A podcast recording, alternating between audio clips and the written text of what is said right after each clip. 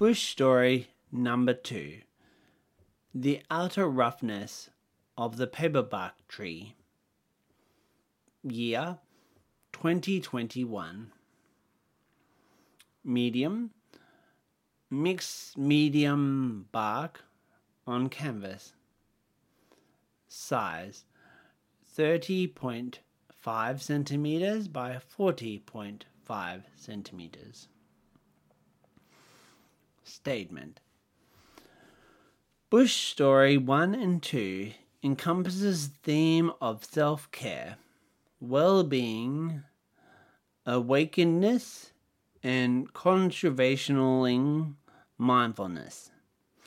In these works, Thomas creates a link to complementary primary forces through textual using raw materials and drawing parallels of concepts such as yin and yang theory.